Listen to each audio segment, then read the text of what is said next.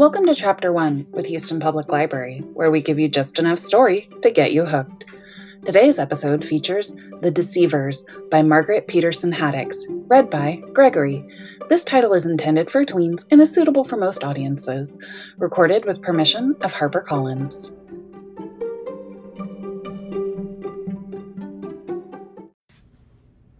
Every day after school now, Finn Greystone played pitch and catch with another kid's dad. Ever since he'd been old enough to pick up a baseball, Finn had loved the game. He loved the arc of the white ball against the blue sky and the thud of the ball in his glove. Now he also loved the way Natalie Mayhew's father caught out, What an arm for an eight year old! Even when the ball wobbled overhead and dropped down in the wrong place, out of reach. The truth was, Finn loved most games, but ever since his mother had disappeared two weeks ago, everything had a double meaning. Pitch and catch wasn't just a game anymore, it was Finn's job. Finn was supposed to keep Mr. Mayhew busy, or distracted and unsuspecting, as Finn's sister, Emma, put it when they were divvying up assignments. You're the only one who can still act happy, Finn's brother Chess had said. Chess had a knack for making Finn feel better about what he could and couldn't do. Emma, at 10, was probably a genius, and she was the best at solving codes. Chess at 12 remembered the most about what had happened when they were all really little and their father was still alive. It was like Chess had a brain full of clues. And then there was 13 year old Natalie, Mr. Mayhew's daughter, who wasn't related to Finn, but had forced her father to take the three Greystone kids when they had nowhere else to go. She was really good with computers and cell phones and, well, secrets. She was the best at keeping secrets. But chess made it sound like Finn being happy was the best skill of all. The funny thing was, Mr. Mayhew probably thought he was distracting Finn. Mr. Mayhew didn't want any of the Greystone kids thinking too much about the fact that their mother was still missing, or that their backyard had blown up, or that the police couldn't find Natalie's mother either. And Mr. Mayhew didn't even know the half of what had really happened. He didn't know anything about the secret code the kids still needed to solve to get their mothers back. He didn't know that every afternoon, while Finn played pigeon catcher Mr. Mayhew, the other kids were scrambling to find a way back into another world, a place of both known and unknown dangers. At least Finn had gotten the big kids to promise that they wouldn't go back without him. Don't tell Natalie, Mr. Mayhew said as he released another pitch into the air, aimed for Finn's glove. But this is exactly how I pictured being a dad before she was born. Playing games, carrying her around on my shoulders, all the stuff she's too old for now, or says she's too old for.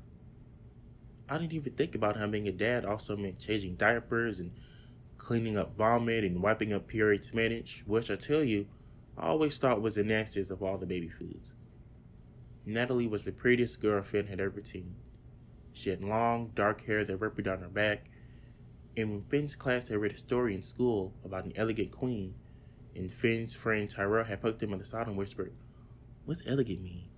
Finn had whispered, You know, like Natalie. And Natalie was strong, tough, and fierce, and she could type out a whole text message with her thumbs without even looking at her phone once. She could do it faster than Finn could think.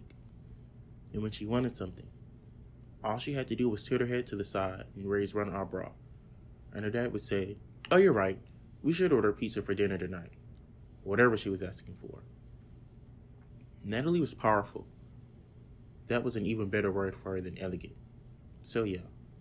Natalie probably would not want to hear that her dad was talking about changing her diapers and cleaning up her vomit when she was little.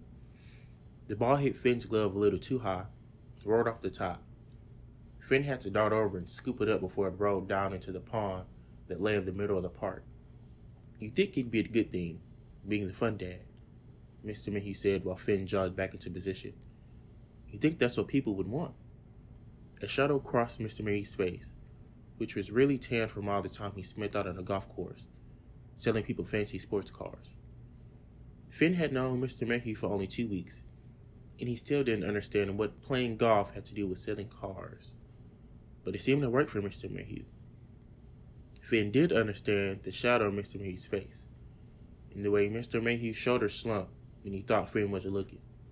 It meant Mr. Mayhew was going to start talking about Natalie's mother, Mrs. Morales.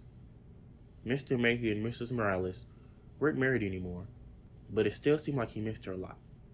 Or maybe he just missed arguing with her. Don't you think kids and parents should have fun together? Mr. Mayhew asked. He clapped his hands over his mouth, as if he just remembered he was talking to Finn, whose mother was missing and his father was dead. I mean, kids and grown ups should have fun together, like we are now, you and me. Life should be fun. Sometimes Finn wanted to hold up a scorecard for Mr. Mayhew, as if Mr. Mayhew were an Olympic athlete, and Finn could grade him on his recovery from saying the wrong thing. This was one of his better efforts. It really wasn't Mr. Mayhew's fault that there were so many wrong things people could say to Finn, Emma, Chess, and Natalie right now. This is fun, Finn said, tossing the ball back to Mr. Mayhew. He felt the little twang of his arm muscles. He watched the ball soar through the sky. He forced himself to smile, and it almost felt real. For just that moment, he let himself forget that Emma, Chess, and Natalie hadn't made any progress at all, figuring out how to rescue their mothers. For all the closer they'd gotten to finding a way back to the dangerous world and finding their mothers, they might as well have spent every afternoon of the past two weeks doing nothing but playing pigeon catch alongside Finn and Mr. Mayhew. Now that's what I'm talking about, Mr. Mayhew said, which was an expression Mr. Mayhew used a lot. He smiled back at Finn with his light brown hair and his tan skin and his white teeth. He looked like someone in a toothpaste commercial. Maybe Mr. Mayhew's smile was just as fake as Finn's. Finn glanced past Mr. Mayhew and past the fence that separated the trees and grass and paved trails of the park from the trees and grass and paved trails of Mr. Mayhew's huge backyard. Finn gazed straight up to the blinds covering the windows of Natalie's second story bedroom in Mr. Mayhew's house. Finn had to deal with the other kids. They left the blinds down when they wanted to tell Finn, keep playing. We need Mr. Mayhew to stay away longer. When they were ready to give up for the afternoon, they pulled the blinds all the way up. Finn had to shade his eyes with his hands, because staring back at Mr. Mayhew's house also meant staring toward the sun. So for a moment, Finn couldn't quite believe what he was seeing. The blinds were still down, but they weren't flat, motionless, like they had been most of the afternoon, and most of every afternoon, every day for the past two weeks. Instead, the blinds were flashing back and forth, open, shut, open, shut, in a way that made Finn think of butterflies flapping their wings, or dozens of butterflies flapping their wings all at once, in unison. This was the third code, one that Finn had only seen once before they were practicing. This code meant Come back immediately. You found something. Wondering what happens next? Check out The Deceivers by Margaret Peterson Haddix, available in multiple formats at www.houstonlibrary.org.